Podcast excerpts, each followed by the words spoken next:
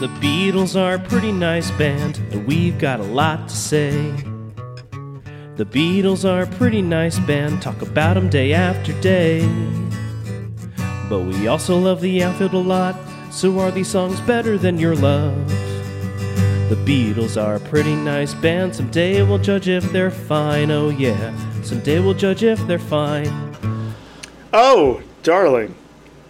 Keep. I uh, I didn't realize till recently that the exclamation point is after. Oh, they're not darling. Oh. Oh. Darling. Darling. Darling.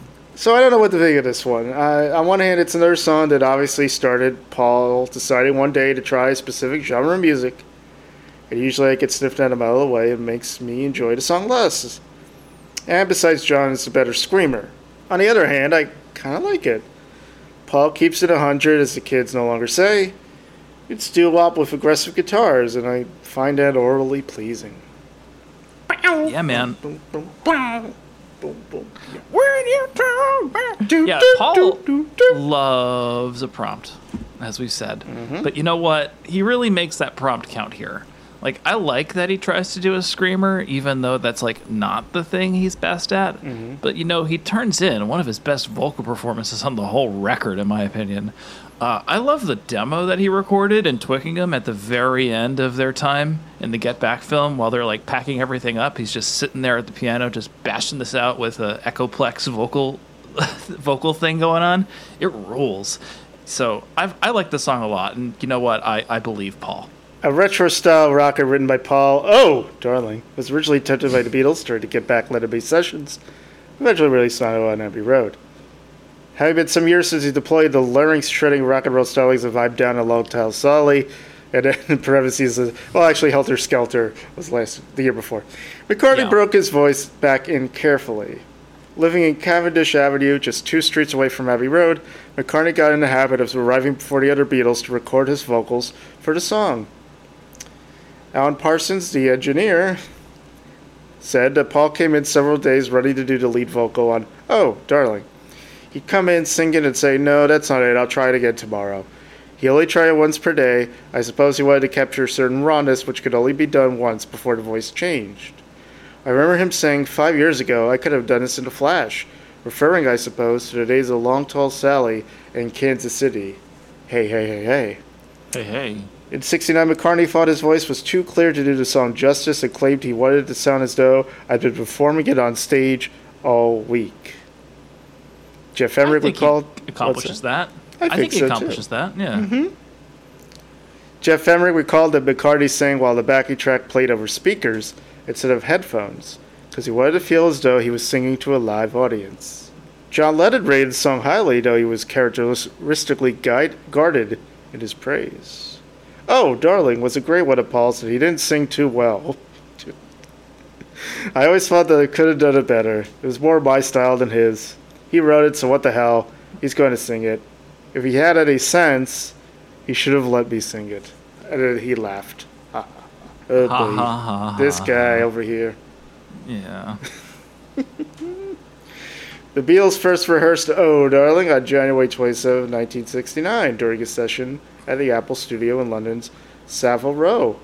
Billy Preston was on keyboards, and the somewhat ragged recording turned into an improvised jam, ending with John Lennon's announcement that I've just heard that Yoko's divorce has just gone through, free at last. As prefer- preserved on Anthology 3, Lennon then sang to the tune of Oh Darling, I'm free this morning. Baby told the lawyer it's okay. Believe me word I tell you, I'll never do you no harm. I think we need to workshop the lyrics a little bit there. Oh, yeah. Pomegranate. The three part the, back to doing the Leno voice. The three part wop vocal harmonies were taped by McCartney, Lennon, and Harrison on August 11th, after which, oh, Darling was complete.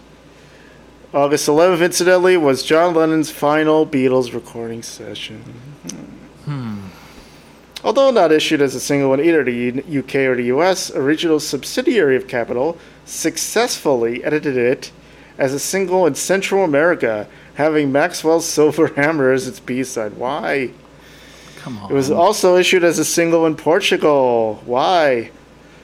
Apple Records released Oh Darling in Japan with Here Comes the Sun in June 1970. Okay. sure. In 78, Oh Darling was released on the Sgt. Pepper Lonely Hearts Club Band soundtrack. It was also released as Robin Gibb's fourth solo single, How Deep Is Your Darling? It reached number 15 on the Billboard Pop chart and number 22 in the U.S. Adult and Contemporary charts. It was Gibb's highest charting single in the United States. Love count, none. oh, darling, I'm going to scream in your name, and, uh, but you know. That's it. Josie Scale, I get this. Hey, yeah! Oh, yeah! You're gonna break through the, the door. I, I, I wanted to scream, but I, I don't, I can't do that. It's, I live in a apartment building. It's, I'm gonna also give this a yeah. I love this song. I think it's great. I believe Paul. Oh, darling. please believe me. Well, he said please. So. He did say please. Mm-hmm. He used his kindness words. The Beatles are a pretty nice band, talk about them day after day.